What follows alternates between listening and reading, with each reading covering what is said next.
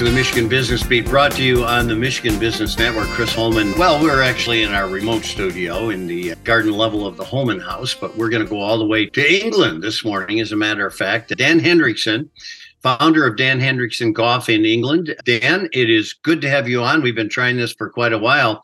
How are you doing? And welcome to the show.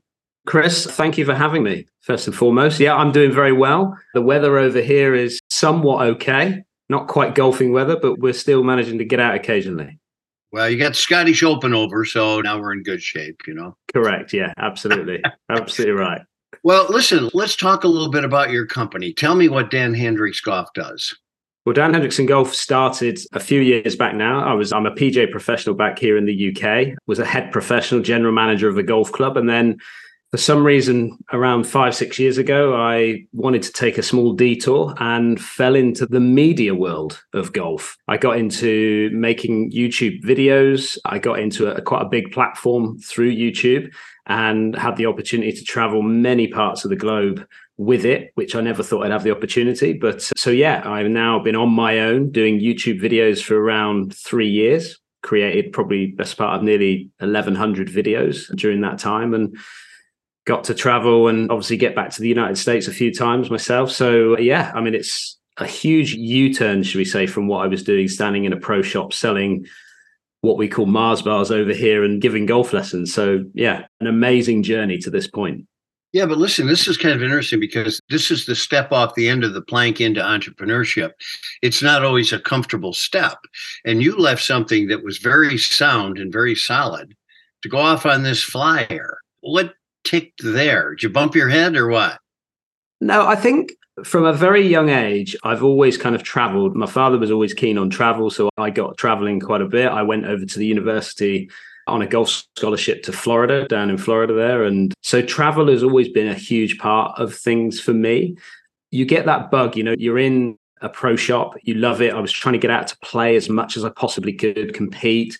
And then when these opportunities kind of happen, you can't help but, grab on and move forward with it. And YouTube kind of took off best part of in golf probably about 10 years ago, really started to get going. And you see some big YouTube channels out there now within golf. But, and I was lucky enough to, the boat had gone and I managed to sort of clamber onto the back of the boat and start getting an audience and start moving some videos out there. So it was just, you're right, it was an uncomfortable move, especially with a young family, but I could see light at the end of the tunnel with it and decided to give it a go.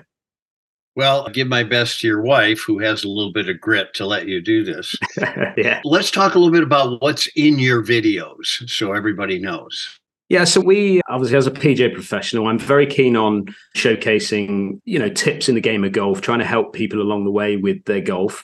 But we try to do it not necessarily on a range or in a studio. We like to get out onto the golf course and actually play. And the great thing about that is I'm able to obviously focus on the travel side of things. I get to play some amazing golf courses everywhere.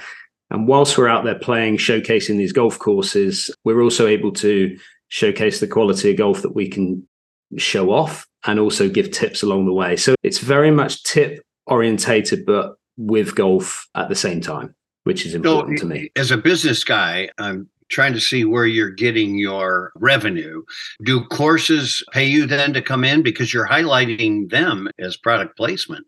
Yeah, there's a combination really. We get obviously golf courses. Some golf courses want us to come and vlog their course and showcase their facilities that they've got there. So we get to get that as a revenue stream.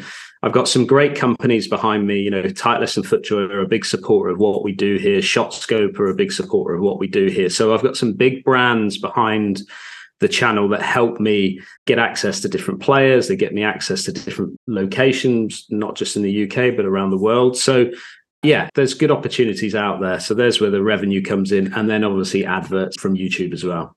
Dan, this is not an easy task getting the titleists of the world as underwriters. How did that happen? Because sometimes you can't even get in the door. No, you can't. And I think because I was a head pro of a golf club, I always think, you know, if I think about head pros of golf clubs, I think of things like Titleist and FootJoy that go kind of hand in hand with people like that. They've been a big supporter of me when I was coming up, certainly through the ranks from a playing point of view, and then obviously becoming head pro. I pitched this idea to them. They'd seen me previously creating videos. And really, those guys, certainly in the UK, based guys, the Europe version of Titleist FootJoy, who are attached with the guys in the States. They looked at me and thought, right, well, what can we do to help him, you know, buy a computer, get a camera, and get him on the road? So huge opportunities with those guys. Well, and it gets you all over the world, which is pretty incredible. Let's talk very quickly. We've got about a half a minute left. How do people get a hold of your YouTube?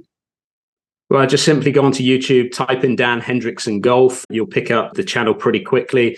I'm also out on Twitter at Hendriksen Golf, Facebook at Hendriksen Golf, and Instagram at Hendriksen Golf. So I will see you all over there. Last question Have you played golf in Michigan in the fall? been to Michigan. I've got a very good friend of mine that's at Travis Pointe, but I've never had the opportunity to actually play there. So one day I will get there for sure. Next time you bring the clubs, and you and I and your mutual friend here will be out to Kurt Rankin. All right. I certainly look forward to it. All right. Thanks for joining us, Dan Hendriksen from Dan Hendriksen Golf in England, home base there, but all over the planet.